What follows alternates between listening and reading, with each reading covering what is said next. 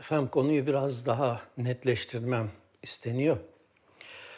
İnsansı dediğimiz tür dünya üzerinde tek hücreliden başlayan bir evrimin sonucu olarak meydana gelmiş bir yapıdır. Bu insansıdır, insansı bedenidir.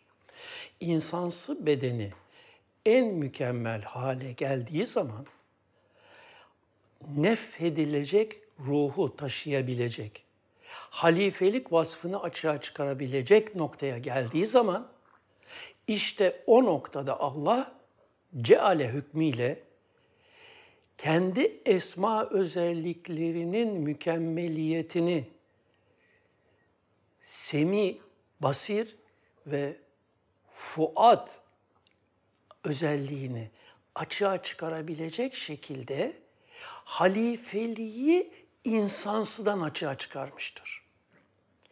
İnsansıdan açığa çıkan halifelik özelliği insansı bedeninde kendini bulmuş, orada kendi hakikatini yaşamış, Kur'an insansı bedenindeki insana, halifeye kendi hakikatini bildirmek için uyarı olarak gelmiş, hakikatini hatırlatmak üzere gelmiş ve böylece insansıdaki insan ebedi hayata ve cennet yaşamına hazırlanmıştır.